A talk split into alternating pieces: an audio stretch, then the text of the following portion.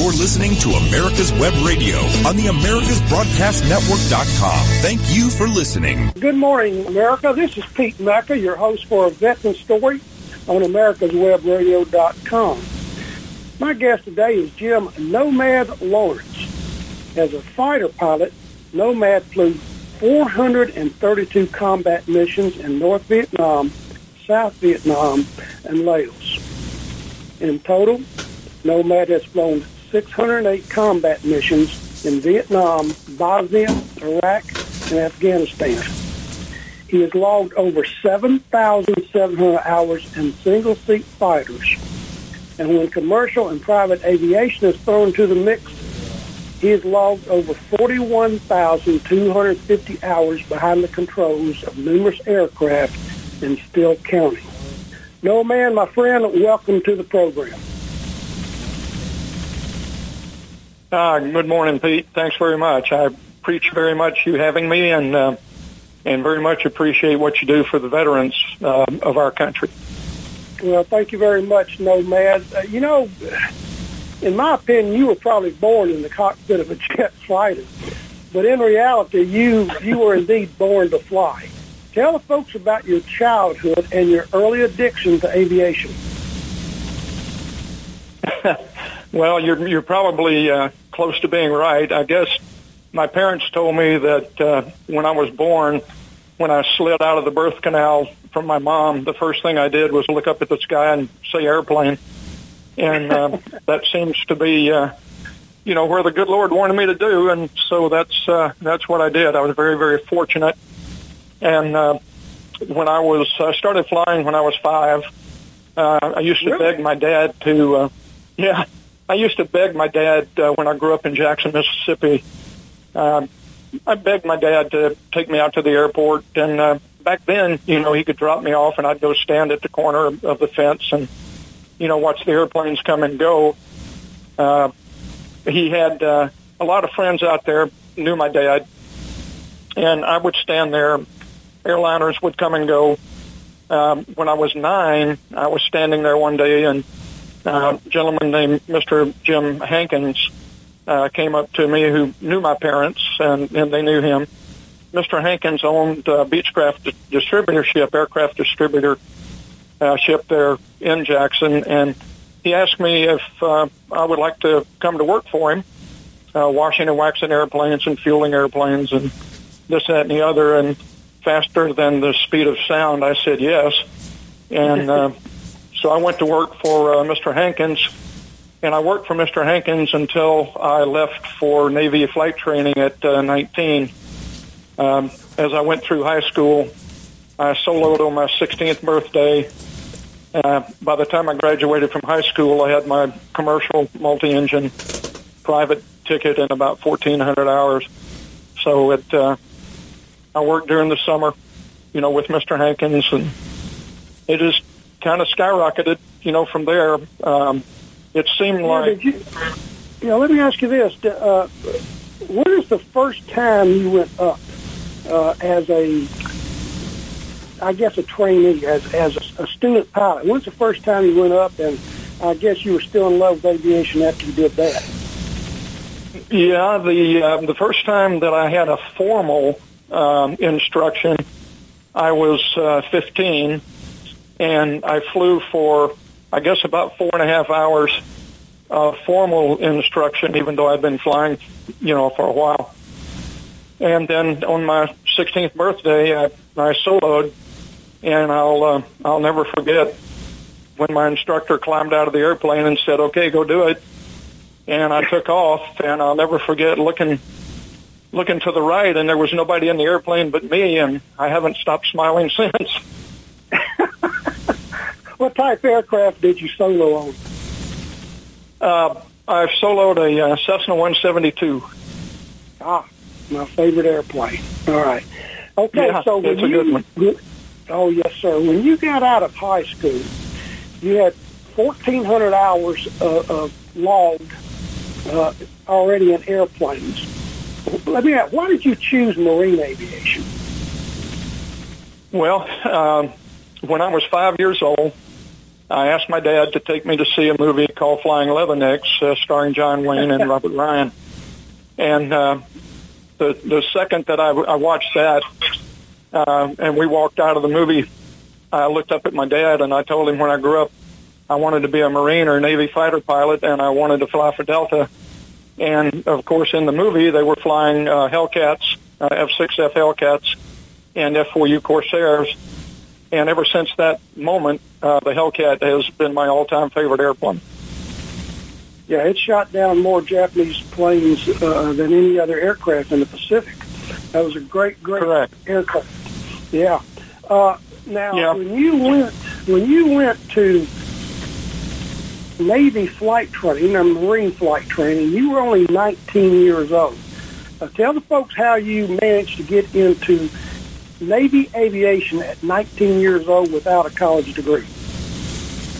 Well, at the time, um, the Navy and the Marine Corps had what they call the NAVCAD and MARCAD program, where if you could pass uh, the two-year college equivalency test, you didn't have to have a college degree. So even though I went through, I joined the Marine Reserves um, in an artillery outfit with my goal in mind to go to Navy uh, flight training as a Marine. And I went through Parris Island as a boot Marine, went to infantry training, came back. Uh, the commanding officer knew what I wanted to do, so I took the battery of tests. And then uh, a Marine officer, selection officer, came down and met with me and uh, gave me a battery of tests. And then he said that I had to pass the two-year college equivalency test, which covered everything. I mean, English literature, math, physics, you name it. So for 10 days, I took these tests and then, you know, waited. And miraculously, um, you know, I passed the uh, test. I think that Vietnam was on its way and, and they were just desperate for pilots, actually. But uh, it didn't matter because I got selected. There you go. Uh, what year did you go into uh, Marine aviation training? uh, went into Navy flight training, uh, which you know the Marine Corps supposedly is a uh, department of the Navy. So we all went through Navy flight training. I mean, we wear wings of gold, naval aviation wings, and uh, I started in October of '65. 1965. Yep, that's when things were really heating up in Vietnam. All right. Now Yes, they were. Had, yeah, you betcha. You already had 1,400 hours under your belt in, in private aircraft. Did you tell any of your instructors that you had uh, uh, flown before?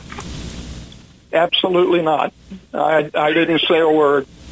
Tell us about uh, your tell us about your pilot training. Go ahead. Well, it was really interesting. I had actually flown the T-34B, um, which was the airplane that we flew at VT-1 in primary training. But in my class, uh, my pre-flight class that we went through 12 weeks at Pensacola, I ended up being number six out of my class, and we had academy graduates, uh, we had college graduates all in this class of, I think we had like 65 guys. And uh, I ended up being the last week of uh, pre-flight. My class ran the regiment, so I became the battalion commander for the second uh, second battalion. But then when we went to VT one, uh, my instructor Bob Babos, great guy. He and I became lifelong friends after this. But uh, we don't have the time for me to go through everything about uh, my first flight. But uh, right after my first flight in the T-34, um, Captain Babos kind of grabbed me by the neck because it became very evident that I had flown before. And I'd even actually flown the T-34B. I had about 20 hours in it. And uh, so anyway, I got accelerated uh, through VT1. Uh, I soloed. Uh, they knew how bad I wanted to fly fighters. Um, but the week that I finished, I graduated from VT1.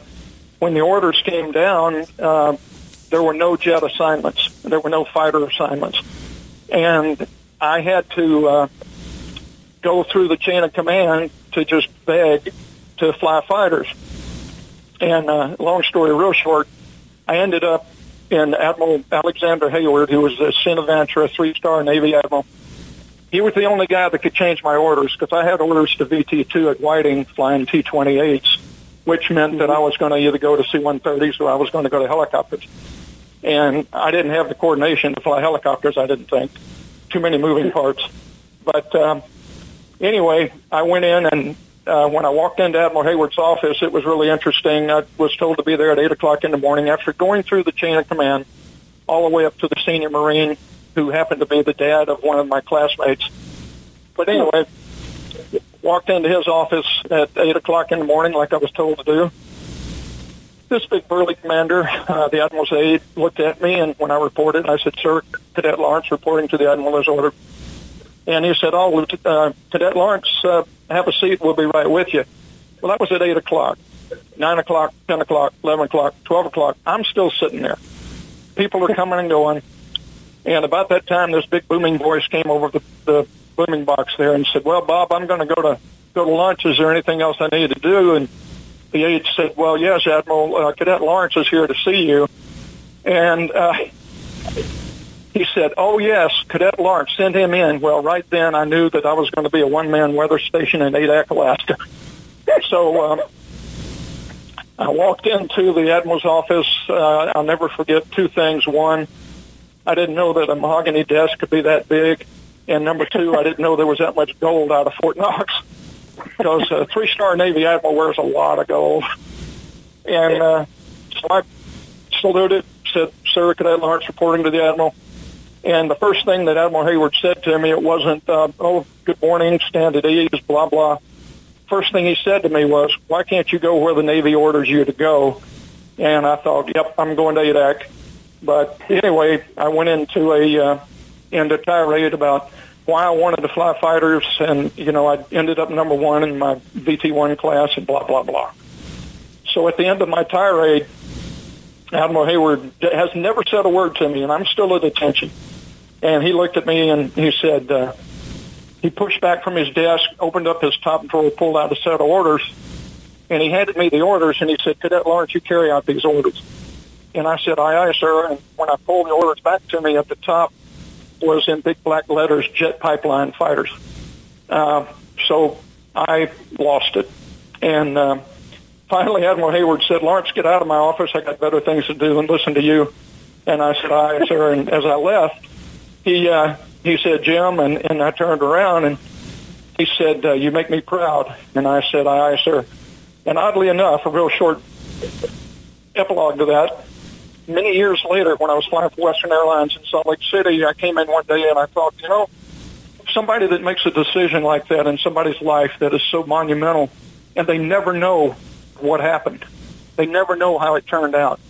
So I sat down and I wrote a 12-page letter to Admiral Heyward, found out that he lived in Greer, South Carolina, sent him the letter, and a couple of weeks later, my phone rang, and it was Admiral Heyward, and he and I talked for two and a half hours. And wow. um, yeah, it was it was amazing, and he he actually told me that he said, "You're not going to believe this, Jim." He said, "But uh, I remember you. I remember you walking into my office, and I looked up, going, "My God, we're letting children fly airplanes." And so that was it. but he said, "I knew how bad you wanted to fly fighters, and so you know we sent you the fighters." Oh my God, that's a great story. All right, Nomad, we have to go to our first break.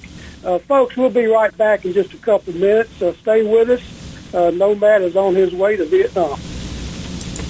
Hi, this is Rocky Bleier, former four-time Super Bowl champion with the Pittsburgh Steelers and Vietnam veteran.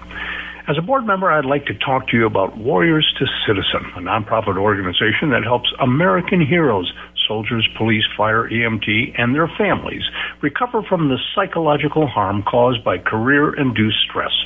Over the last 20 years, broken relationships have been a major causal factor for the highest document divorce rate and resulting suicides in this population.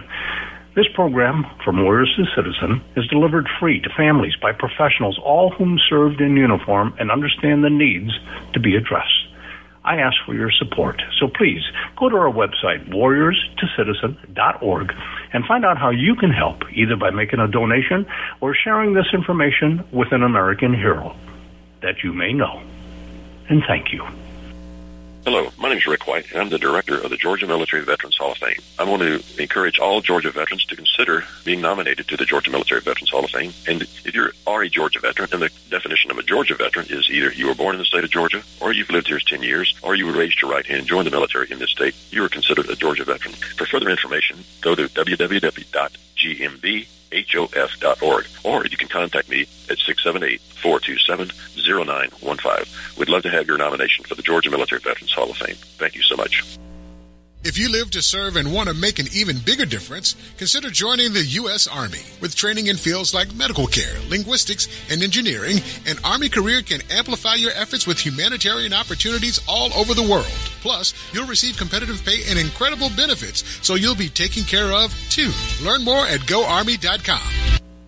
You're listening to America's Web Radio on the AmericasBroadcastNetwork.com. Thank you for listening.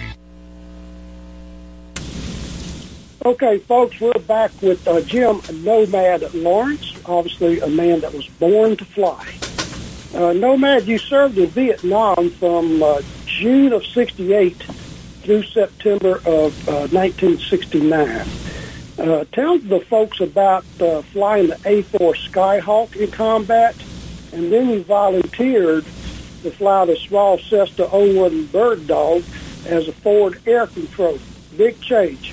Tell us about your uh, time in Vietnam. Well, um, yes, I flew the uh, A-4 Skyhawk with uh, Marine Attack Squadron 211 based out of uh, Chu Lai. Uh, our primary mission was close air support to our ground forces, and uh, we supported uh, Marine, uh, Army, and, and um, ARVN, the Republic of Vietnam forces.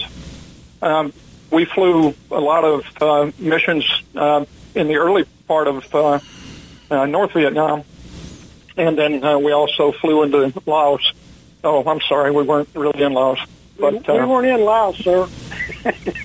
uh, no, yeah, I remember that now. Sorry, I had a cranial flatus. but uh, uh, flew the A4, um, and I had uh, flown with one of the guys that was flying bird dogs. The uh, the bird dog uh, forward air controller mission was an all volunteer outfit up at VMO six at uh, Quang Tri. And uh, Don Love was uh, up there one day, and I was flying an airstrike uh, with him controlling. And when I finished the strike, uh, he said to me, "Hey, Jim, uh, we lost a couple of guys. Uh, is there any chance you'd volunteer to come up and fly the bird dog?" And being 21, I have this flaw in my DNA that when somebody says, "Hey, Jim, we need your help," you know, I go, "Okay." And uh, so I told Don that uh, Mike Whitehouse was the uh, detachment commander uh, for the Bird Dogs, and you could only fly the mission for six months uh, because of the uh, loss rate.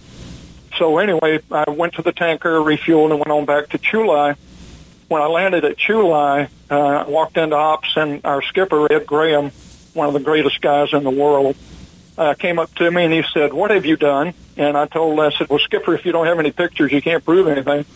And he uh, said, "I have a flash message here for you to report to Quang Tri VMO6 to fly the bird dog immediately." And he said, "In fact, they're they're sending a C-130 down here to pick you up in two hours." And I looked at him and I said, "Are you kidding me?" And he said, uh, "No." He said, "Don't you know those guys are getting killed up there?" And I said, "Well, yeah, kind of." So anyway, he shook hands and I beat feet to my hooch and grabbed my gear and um, a good buddy of mine, Jim Reese, came in. He said, "Where are you going?" And I told him, and he said, "Well, I'll, go with you." And I said, "No, no." But that's another story that uh, is in the book, uh, Vietnam to Western Airlines. Uh, Bruce Cowie did some magnificent work in four volumes. But anyway, I grabbed all my gear. Reese said, "I'm going to go get a jeep," and I said, "Yeah, yeah." First lieutenant's going to go find a jeep. Well, two minutes later, he pulls up in a jeep, and I did not know, want to know where he got it, but uh, we went down to uh, the, uh, terminal there at uh, Chu Lai, and C-130 comes in. The sergeant comes out yelling, "Lieutenant Lawrence!" And I raised my hand. He said, "Come with me, sir." And and they flew me up to Da Nang, where a CH-46 picked me up and took me into uh, Quang Tri. And I got in there, I guess it was late evening, and at 6 o'clock the next morning, I had a uh, bird dog strapped to my fanny uh, with uh, one of the guys that had been flying there, Steve Palmason. Steve checked me out in the bird dog. I fired six rockets. Two o'clock that afternoon, I was out on my first patrol controlling airstrikes. Um, wow. It uh, was pretty interesting. You know, I figured, you know, what could possibly go wrong going into the fight in the A4 at 500 knots or going into the bird dog at treetop level at 100 knots. You know, what could possibly go wrong? And uh, so we used to fly with the windows open so we could hear them shooting at us and this, that, and the other. But it was an incredibly rewarding experience flying the uh, the bird dog, uh, working with our grunts, and uh, saving as many American lives as you know you could possibly save. So it uh, it was interesting to say the least. Nomad, Nomad, do you remember your first combat mission in A4, and what did you think about your first mission? Yeah, actually, I do. Uh, we got there um, into well, we were in Okinawa. We were supposed to be in Okinawa for about a week, and we'd gotten in at like eleven o'clock that morning. Well, at two o'clock that next morning, uh, they came in and and uh, awakened only the pilots and said, uh, "You guys are going in country right now." So we they had a C-141 Air Force 141 that flew us into Da Nang. The 130 picked us up. Those of us that were going to Chu Lai got into Chu Lai around 11, 12 o'clock. Uh, two o'clock that afternoon, um, I was on my first combat mission with one of my buddies who I had flown with, uh, Matt Greeley, had been in my squadron in Beaufort um, when I came out of flight training. So Mac led me on my first flight, and uh, it was an interesting one. Uh, we went against a uh, North Vietnamese outfit that had occupied this hill, and you could see them running around on top of the on top of the hill, and you know we went and did our thing. So that was my first one. well, uh, how, for the folks listening in, how did you feel on that first combat mission? Well, I was uh, I, I wasn't scared at that point. Of course, you know you're so busy um, that you really don't have time to to get scared. Now there were a number of missions that I knew that we were going into a pretty hot area, and of course you're you're kind of dry mouthed. no doubt about that. Um, and it uh, you the biggest thing about flying combat missions anywhere is that you want to make sure that you do your job. You don't want to have one of your buddies go and do that job and, and something happen, you know, when you were supposed to do it. Interestingly enough, when I was nine years old, I read a book called uh, Fate is the Hunter by Ernest K. Gann. One thing I learned over there as a young combat pilot was you learn to accept uh, things like, okay, I flew that mission today. My buddy flew that mission yesterday or tomorrow, and he got killed and I didn't. You know why? So you learn to accept things, but not understand things sometimes. So it could be uh, it could be a bit challenging. uh, yeah, I guess. I remember the first time I interviewed you. Uh, you told me the story about how you were flying on these missions and everything else, but you realize one day they were shooting back at you. What happened on that day? yeah, we uh, they had shot down a uh, one of our helicopters, and we went in. We were scrambled to go up and take on these uh, gun emplacements. And uh, I remember vividly. I can see it right now. I rolled in, and all of a sudden, I realized that these uh, these orange golf balls were coming floating up at me, and then zipping by my canopy and zipping by my airplane. And you know, it dawned on me that. Uh, mm, well, these these guys are shooting at me, but I figured that was only fair because I was about to shoot at them.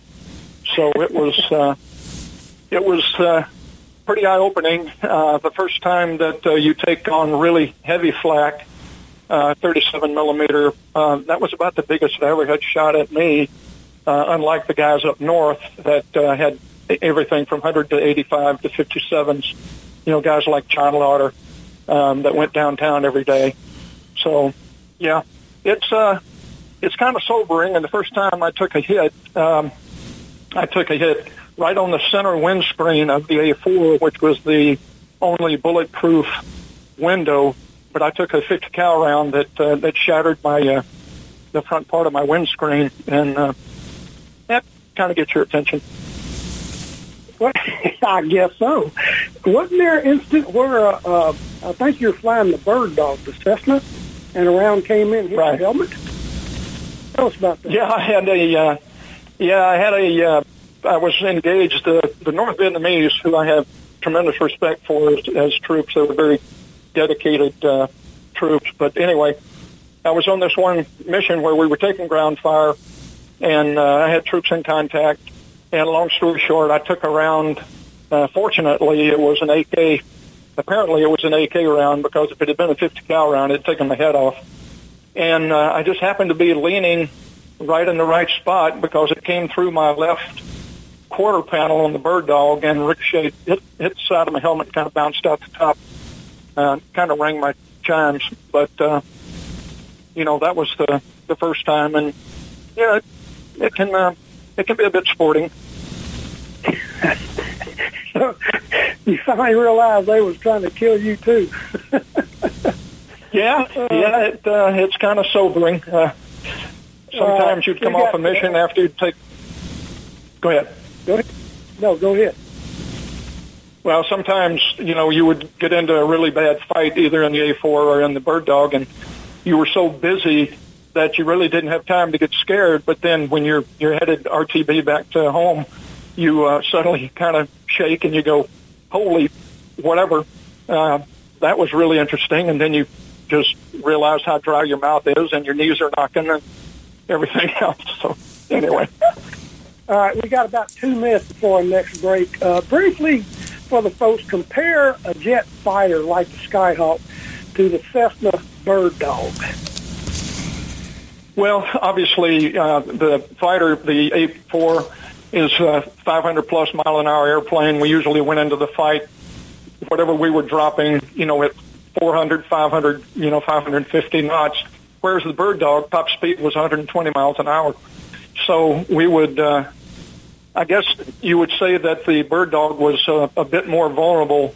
Uh, and the North Vietnamese would only shoot at us uh, on a couple of occasions. One, if they knew that we had seen them, and then two, if they knew they could shoot us down. But once we saw them and started controlling air, artillery, or naval gunfire, uh, then they would do everything they could to shoot you down. So you were down in the very low environment uh, in the bird dog, uh, which was our mission, and then the A4.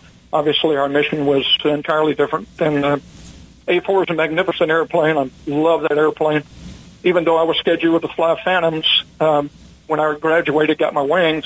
When I got to my air wing, they were losing so many A4 guys.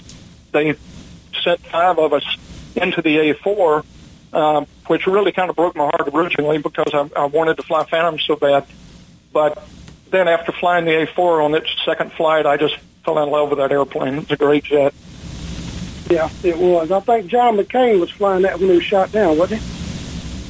John McCain was, and actually John McCain was one of my first flight instructors at VT7 when I went to basic jets at Meridian. I actually have films of John and I flying together. Well, be doggone. I'd like to see those sometimes. Okay, folks, we're going to our second break. Stay with us. We have three more wars to go through. The disease of addiction is a life altering challenge, not just for the person suffering its effects, but also for the family and friends who support and love the one caught in its grasp. What should be the course of treatment? Who is the best person to render treatment? And what is the best place to go for the care that is needed? We know that you want answers to these and many more questions. Call 770-696-9862 and speak to a representative of the Atlanta Healing Center. They can tailor a program specifically designed to address the needs of the person suffering with an addiction or give you guidance as to where that help may be found. Information is the key, and the trained staff at AHC is here to assist. If you wish, you can also get more information on the website located at www.atlantahealingcenter.com. Hello, I'm Dr. Mike Karuchak. Have you ever wondered what doctors talk about amongst themselves? If you do, join us on the Doctor's Lounge and hear the doctors' conversations amongst themselves. Join me and my co-host, Dr. Hal Schertz, every Thursday morning, 8 to 9 a.m. Whether cruising the strip in a 57 Chevy or taking the family on a vacation in a 71 Oldsmobile Vista Cruiser, you need to tune in to Classic Cars with Steve Ronaldo and Jim Weber every Saturday from 8 to 9 a.m. on americaswebradio.com. You're listening to America's Web Radio on the AmericasBroadcastNetwork.com. Thank you for listening. Okay, folks, we're back with uh, Jim Nomad Lawrence, uh, fighter pilot. Uh, I don't know if there's an airplane he hasn't flown yet. Uh, Nomad, we were talking about the A-4 Skyhawks and the Cessna Bird Dogs that you flew in Vietnam, and you described two close calls that you had. Were there times when you got back to base and realized you had a couple holes in your aircraft you didn't know about? Uh, yeah, yeah, you, you would, uh, you know, get back and knowing that you'd taken some pretty good fire and, and then walking around the airplane, either that or your crew chief would come up and go, Hey, Lieutenant Lawrence, you need to come look at this. And, you know, there were bullet holes in your airplane.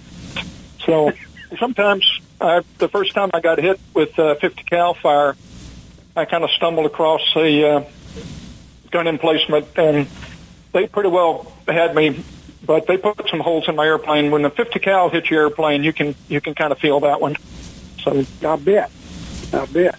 All right, now when you came back, you did finish college, and you served in the reserves, but um, they called up the very best, obviously, for duties in Bosnia, Iraq, and Afghanistan. Tell us about those duties, Nomad.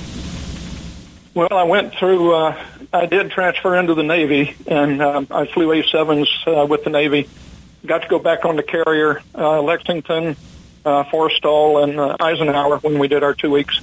But anyway, um, when my Navy A-7 squadron was going to A-6s, um, I was scheduled to go to A-6 training, and um, the CAG came in, Commander of the Air Group came in and said, well, we've got enough A-6 guys here in the Atlanta area that we're not going to transition anybody but the uh, guys at the top, skipper in the XO, and then the three junior officers. Well, I'd already made commander, and so I was in 05. Well, anyway, a good buddy of mine that I'd flown A4s with, and I had known for a long time, Dave Marshall, Pig Dog. Pig Dog was the uh, commander of uh, uh, Air National Guard A-10 squadron up in uh, Massachusetts. And I had uh, had the opportunity. I was selected to go to the Air Force uh, Fighter Weapons School at Nellis. So I spent the God, seemed like an eternity, but I think it was only about four and a half, maybe five months going through that school. So that's kind of a plus uh, to be able to wear that patch. Uh, it's, it's kind of quite an honor, actually.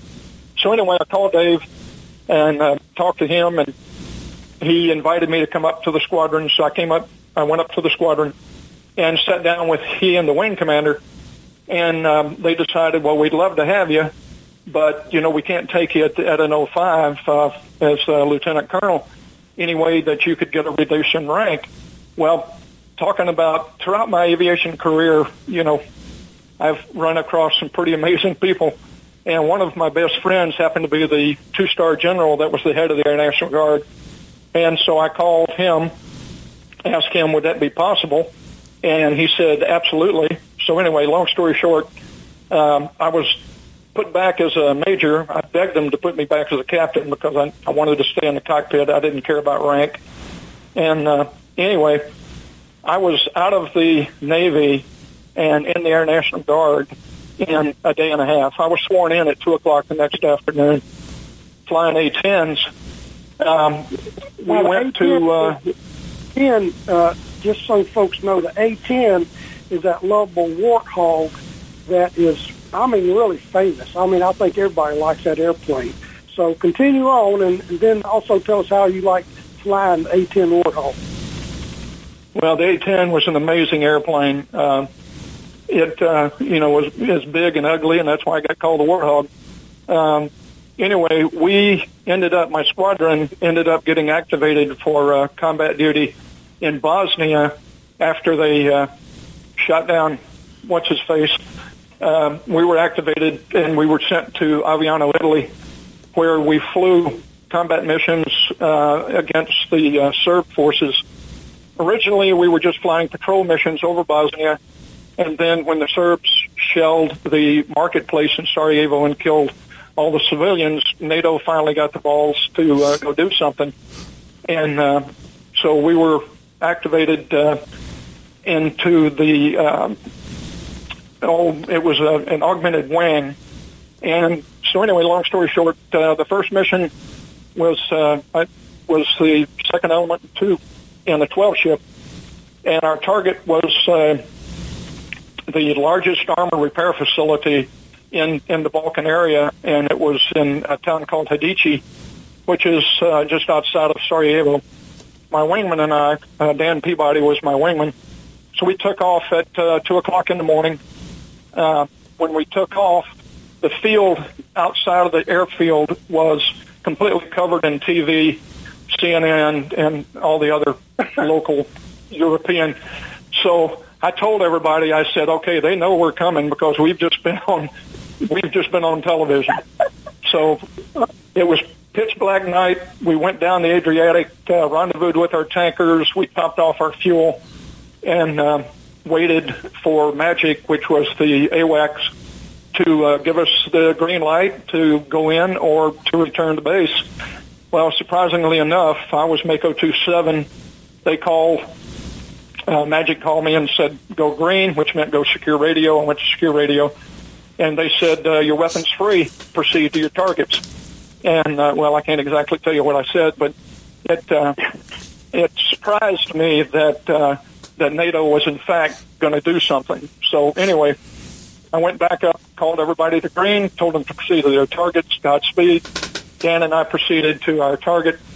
Um, long story short, I rolled in, uh, locked up my uh, tread assembly building, and before I could fire my Maverick uh, infrared guided uh, missile, my wingman started yelling at me, "Nomad, Nomad, Sam, Sam, you know, break." Well, normally when you tell a guy to break, you tell him which direction. Well, Dan had never seen a real Sam coming up, and it was coming up behind me, so I didn't see it. But anyway, I just said, okay, I'm going left. So I put about seven Gs on the airplane, broke hard left, picked up the Sam, uh, defeated it, and then uh, Dan then called me, Nomad, break right, two Sams, right, two o'clock, so I broke there. Anyway, I ended up defeating six Sams, uh, three AAA sites opened up on me. I had uh, these basketball size, golf ball size, tennis ball size tracers going all around my airplane, uh, flak breaking, up, you know, bursting everywhere. It got uh, rather challenging. And then uh, the British artillery opened up, and they could silence two of the anti-aircraft sites, and they did. But there was a third anti-aircraft site that was located right next to the SAM site where the sixth SAM came up. And so I broke into it, and I figured okay, this is this is you know I'm not going to get out of this. So I threw my gun on and engaged the uh, SAM site and engaged the AAA site. And it was like the gunfight at the OK Corral. I had tracers literally zipping by my canopy, and I opened fire on this uh, this site and got a really good secondary. Uh, blew up the SAM site, blew up the anti-aircraft site, and then uh, my wingman called at that time, Nomad, I'm hit. And uh, so anyway, broke off. Told Dan to go feet dry. I mean, uh, feet wet over the Adriatic. I finally chased him down, and uh, we went to the tanker. We were out of gas, and uh, the tanker guys were incredible, as all tanker guys are. Um, they rolled in right ahead of us. I told Magic that we were desperate for fuel, and they rolled in. The tanker rolled in right right in front of us. It was just incredible rendezvous on their part and uh, we took on fuel and uh, returned to Aviano, and that was day one of uh, deliberate force, Operation Deliberate Force, and uh, we flew combat missions for the next 35 days, and uh, and then the Serbs finally gave up, and we actually escorted them out of Bosnia. We flew cover for them out of Bosnia, so that was uh, that was it, and then uh, Iraq uh, we flew in Southern Watch, um, flew combat missions uh, over Iraq in Southern Watch, and uh, that uh, and I ended up retiring uh, from the A-10 uh, from the military. I'm 39 years, and then uh, I got a phone call one day and asked me if I'd volunteer to fly a reconnaissance aircraft in Afghanistan. And there again, my flaw in DNA surfaced, and I said, sure. So anyway, we ended up checking out and uh, what is uh, amounts to a King Air 350, a turboprop aircraft that uh, we did a reconnaissance mission. Uh, we did uh, close air support uh, with our our ground, and not close air support, but we supported our grunts on the ground. And uh, so I did two tours over there in Afghanistan, and we were actually attached to the uh, technically attached to the 101st Airborne. So that was it. Uh, that's enough. Okay. Yeah, uh, I think a lot of folks have seen the uh, A-10 Warthog fire that uh, unbelievable minigun or Gatling gun. It's not me, that's, that's for sure. Nomad, describe what it's like in an A-10 Warthog when that Gatling gun starts flying those rounds off. Well, that's true. The A-10 was designed around the uh, GAU-8 uh, 30 millimeter uh, Gatling gun. Has seven barrels, fires 70 rounds a second, and uh, we carried, uh, if I remember right, 1,142 rounds. And that day over Bosnia, I fired over 900 rounds without ever letting up on the trigger. But um, when you check out in the A-10, the first time you go to the range and fire that gun, uh, the first thing you do is just get all glassy-eyed because that uh, that gun is just absolutely amazing. Um, we took out uh, tanks, armored personnel carriers. Uh, the A-10 and that Gatling gun uh, was an absolutely awesome, awesome weapon system. Um, nobody, the bad guys definitely didn't like the A-10 uh, because they knew if it when it showed up, uh, if you were in a tank or something like that, the first thing you wanted to do was get out of that tank. So it even got to a point where the guys would give them time to get out, give the crew time to get out, and then they'd go and blow the tank up. So yeah, really, the uh, yeah the 30 millimeter gun on that A10 was uh, awesome. That's about the only way to describe it. Does it does it uh, rattle your teeth? No, but it took both hydraulic systems. You know, a lot of people have asked me, well, you know, how much airspeed did you lose when you fired that gun? Well, you didn't lose really any airspeed, uh, but uh, it, uh, you know, you knew the gun was firing for sure. In fact, initially when they were developing the A-10, uh, the first time they fired that gun, it emitted so much gas, gun gas, that it actually flamed out both engines. And the test pilot uh, was not able to get them relit, so he had to eject out of the airplane.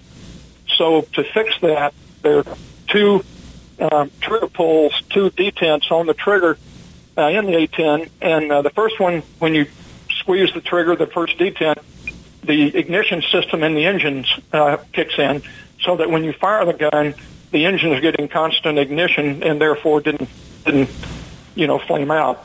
And also the SAS system, the stabilization system, would kick in to make the airplane just rock solid. So wow, yeah, awesome, awesome. It is awesome, especially in ground support. I know the troops love it. I've talked to uh, uh, Army guys and Marines, and they absolutely love the A-10 Warthog. Folks, we're going to our last break. Stay with us. Uh, uh, we're going to go through about uh, 41,000 hours of aviation in our next segment. Stay with us. If you live to serve and want to make an even bigger difference, consider joining the U.S. Army. With training in fields like medical care, linguistics, and engineering, an Army career can amplify your efforts with humanitarian opportunities all over the world. Plus, you'll receive competitive pay and incredible benefits, so you'll be taken care of too. Learn more at goarmy.com. Ladies and gentlemen, boys and girls of all ages, join me, Roger B., every Tuesday at 1400 hours right here on America's Web Radio for the Locked and Loaded Show. We will talk about guns, weapons, ammo, gun accessories, prepping, and so much more. So be sure to join us every Tuesday at 1400 or 2 p.m. for Locked and Loaded on America's Web Radio. Hello, my name is Rick White, and I'm the director of the Georgia Military Veterans Hall of Fame. I want to encourage all Georgia veterans to consider being nominated to the Georgia Military Veterans Hall of Fame. And if you are a Georgia veteran, and the definition of a Georgia veteran is either you were born in the state of Georgia, or you've lived here 10 years, or you were raised your right hand and joined the military in this state, you are considered a Georgia veteran. For further information, go to www.gmv HOF.org, or you can contact me at 678-427-0915. We'd love to have your nomination for the Georgia Military Veterans Hall of Fame. Thank you so much. You're listening to America's Web Radio on the AmericasBroadcastNetwork.com. Thank you for listening. Okay, we're back with uh, Jim Nomad Lawrence. Uh, Nomad, you mentioned in one morning in Bosnia you dodged six SAM, surface to air missiles. Uh, I think everybody would really like to know what it was like to dodge six SAM missiles uh, in one morning. Tell us about that. Well, it certainly makes an interesting morning, that's for sure. And uh, fortunately, they were uh, IR infrared, so they were trying to lock in on the exhaust plume from my engines. And we carried uh, in the A-10, we carried a uh, a huge amount of flares, since our primary threat over there was a shoulder-fired SAM. Um, actually, you're you're really so busy um, trying to defeat uh, these missiles, and the big thing that you tried to do was make it so acute the turn that the missile would have to make to hit your airplane so acute that it would tumble its gyros or it would it would miss you, and uh, that's what you tried to do. So you were I was very very busy, and really when Dan called me um, and told me you'd been hit, you know, and I just defeated that six SAM that six AAA site or that uh, other AAA site, I uh, really didn't have time to, to think about it until we were en route after refueling, um, going back to Aviano about, you know, holy cow, you know, that was rather exciting. And uh, so anyway, and then after I, and I happened to be flying my own airplane, 626, had my name on it. And when I landed, uh, my crew chief, uh, Tim, Tim uh, actually painted the uh, six SAMs on, on the side of my airplane. which was uh, was kind of interesting. But anyway, yeah, it, you know, uh, they, wrote, a book about you, uh, uh, Nomad. It's called "God Is My Co-Pilot." no doubt about that. Um, that's for sure. I mean, there were more than once in Vietnam, and uh, that day over Bosnia, I didn't think that uh, you know I was going to see the next sunrise or the next sunset, as it may be. But uh, yeah, yeah, God definitely was my co-pilot. Uh, has always been my co-pilot because there were a number of times when I just didn't think there was any way that uh, I was going to going to make it back. But uh, you know, fate is the hunter, and uh, God is my co-pilot. There you go. I love that. Okay, uh, I think a lot of folks going to be very interested that during your career you have logged at least 41,250 hours behind the controls of numerous aircraft. How in the world do you accomplish that, Jim? I mean, uh, that that's incredible. And tell us about some of the aircraft you flew. Well, it's uh, first of all, it was it was just really a blessing. I've been very, very, very fortunate uh, throughout my aviation career. You come to a crossroads like you do in life, and it seems for me that uh, every time I came to that crossroad, there was someone there to lead me down the path that I was supposed to go down. And I was really fortunate. I got to fly uh, a lot of civilian airplanes. I got to fly a lot of uh, airliners. Uh, I got to fly a lot of corporate jets. And then I got to fly uh, a lot of fighters, uh, the F-8 Crusader, uh, the A-4 Skyhawk, the A-7 Corsair, and the A-10 uh, Warthog, where a lot of guys will go through their military career and they don't only get to fly one airplane. So I was really, really blessed. Uh, one of the fun things in Vietnam was uh, I didn't drink. In fact, I think I had my first cold beer when I was 26. But a lot of the guys, you know, if they had been kind of celebrating life uh, a little bit more than they probably should have the night before, they knew that if I was available, I'd fly. So, you know, they'd call me and say, "Hey, uh, Jim, can you would you mind taking this mission for me?" And of course, I said yes. And uh, so I got to fly, uh, got to fly a lot of extra missions because of that, and then I never turned down an opportunity to fly, uh, basically regardless of what it was or what it, you know, what airplane it happened to be. So, in that regard, uh, I, I try and never turn down an opportunity to uh, to go fly. And after many years, it just accumulates. 432 combat missions. That's uh, the average is a lot more than uh, uh, one per day. So you flew like maybe two or three times some days. Yeah, flew two and three times. Uh, one night uh, when we had two special forces camps being overrun, uh, ended up flying five missions uh, that one night, but probably on average uh, two and and sometimes three. But uh, yeah, that uh, that's what you needed to do, and that's that's what we did. Jeez, Get, uh, you mainline aviation, dude. I, I I tell you that that's incredible. But being a pilot myself, I understand it. I, I love aviation. I love getting behind the controls. I've been uh, uh, John let me uh, take over the controls of his Stearman biplane a couple times.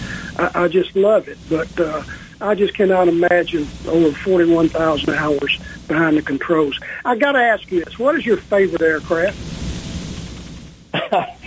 well, I've been asked that many, many times, um, and actually, uh, that mainly comes in with fighters, I guess. And the the short answer is the airplane I was flying at the time. There you go.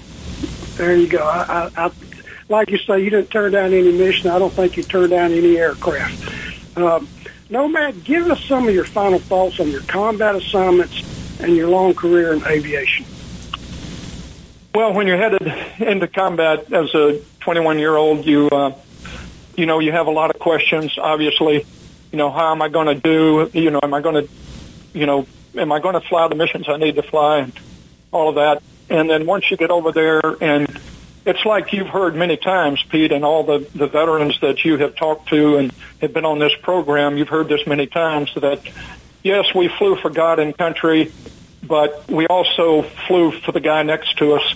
Uh, you know, my wingman, my squadron mate, uh, you know, it was always a tremendous honor and a privilege to fly with these heroes. And the other thing, too, is, you know, the pilots, we got to have all the fun uh, even though we were getting shot at, you know, that's what we would love, you know, that we love doing. But we couldn't turn a wheel without the folks in the squadron. And I don't care what you did. I don't care if it was in admin. I don't care if it was in, you know, keeping the jets running. Or it didn't matter. It was a team effort. And that's one thing that I, I really learned and appreciated as I went through my military career was that uh, the cumulative effort of everyone put the airplanes into the air and put us on target. And uh, so that was uh, that was something that I've always uh, lived with. And the camaraderie, obviously, was uh, staggering. Uh, some of the closest friends I've ever had in my life are guys that I've served with in my uh, Marine squadron, in my Navy squadron, in my A-10 squadron. Uh, just incredible Americans, uh, heroes all. And it's uh, that's uh, that's one thing that uh, that you learn to realize how incredible the experience is. Uh, I'd give anything in the world. I mean, if they called me right now and said, "Hey, Nomad, there's a, a fighter with your name written on it," I'd be there before they could put the phone down. But unfortunately, that uh, that's not possible. But uh, you know, God bless our men and women that are doing it every day and we got some good pilots out there too. I guarantee you. All right, I asked you favorite Amen. airplane. Yeah. Let me ask you this: What was your favorite munition? What was your favorite weapon that you used? Well, I, the the mission that we flew in Vietnam that was probably the the best mission was that we flew um, what we call snake and nape. Uh, we carried snake eye bombs where we would uh, deliver at uh, 500 knots at a couple hundred feet, 400 feet, and a fin would pop out and give us time to clear the bomb blast, and then the napalm, and that's usually what we delivered when we had troops in contact and we were, you know, protecting our uh, Marine and Army and ARVN troops on the ground. So that was probably my my favorite weapon load because I knew at the time that if we were carrying that weapon, then we were going in to save save lives, so American lives, and uh, so I guess that was it. Okay, very good. Uh, Nomad, how many planes do you own now? I know you had a, a couple planes. Oh, I only own, uh, well, the only airplane that I own is my RV-8 that I built uh, 21 years ago. Uh, I still get to fly through the goodness of Cullen Underwood, uh, who owns the T6. I get to fly the T6 whenever I want to. And, uh, you know, fortunately, um, my airplane, my RV-8 is right in the hangar with the T6 and, uh, a guy named Rod Schneider, who's a retired Delta mechanic, uh, takes care of the T6 and helps me take care of my airplane. So that's, that's about it. I only own one. Okay, tell us about that little airplane. I saw a photo of it. It's got the uh, tiger teeth on it and the whole bit. Uh, exactly what kind of airplane is that that you own? Well, it's a uh, it's a kit built airplane that uh, you know you, it's a Vans aircraft RV8. I've got a 200 horsepower engine, so it's uh, pretty peppy. Uh, it's fully aerobatic. Uh, in fact, the poor little airplane doesn't know how to fly straight and level. Um, every time I go up, you know, we we at least go inverted for a little while and, and do some aerobatics. But it's a tail dragger. Um, can be a little demanding, as all tail draggers are, uh, especially the T6. T6 uh, can eat your lunch and the uh, the bird dog could too. The bird dog uh, could be a vicious little dog, and uh, really. But anyway, yeah, yeah, the bird dog uh, could be really challenging uh, uh, to land. Takeoffs, you know, have always been optional, but landings are definitely mandatory eventually. and uh, so that's the uh, case. But uh, I fly my RV-8. I try and fly it, uh, hopefully, you know, once a week. Uh, take it to go visit friends and, and family, and uh, it's a great little airplane. Great, great. Uh, did you, I think during your career, you actually trained some Chinese pilots on commercial aircraft, and I believe that you saw some Chinese fighter aircraft. Is that correct? Uh, that's correct. Um, I when I was in uh, Afghanistan, I got a uh, an email from a very very dear friend of mine. He's like my brother, guy named Duncan Kearns.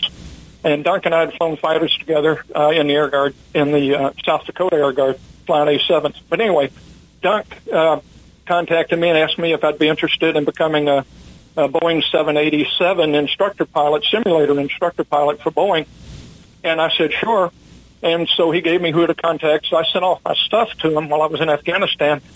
And they sent me back a message right away saying, well, can you be here next Thursday? And I said, well, that might be a little difficult since uh, I'm actually in Afghanistan. And they said, well, as soon as you get back, please contact us. So I did. I got back, and uh, I think on the 10th of December. And then on the, so I let them know I was back. Well, on the 12th of December, they sent me a ticket to come to Seattle. And so I went up there, interviewed with uh, Boeing, was uh, selected to be a 787 instructor. Actually spent a lot of time in China, in Shanghai, training uh, Chinese pilots. Need to and wrap her I'll just say that uh, the, the Chinese pilots that could really fly were the guys that had been Chinese military pilots, had flown MiGs, were fighter guys. Pete, we need to wrap her. And I'll just leave it Okay. at Okay, yeah. Uh, very, very interesting interview. Thank you so much, Nomad. Uh, we'll be back next week, folks, with another veteran story. Absolutely great interview, Jim. Thank you so much. Oh, you bet, Pete. My pleasure. Thank you. You're listening to America's Web Radio on the AmericasBroadcastNetwork.com. Thank you for listening.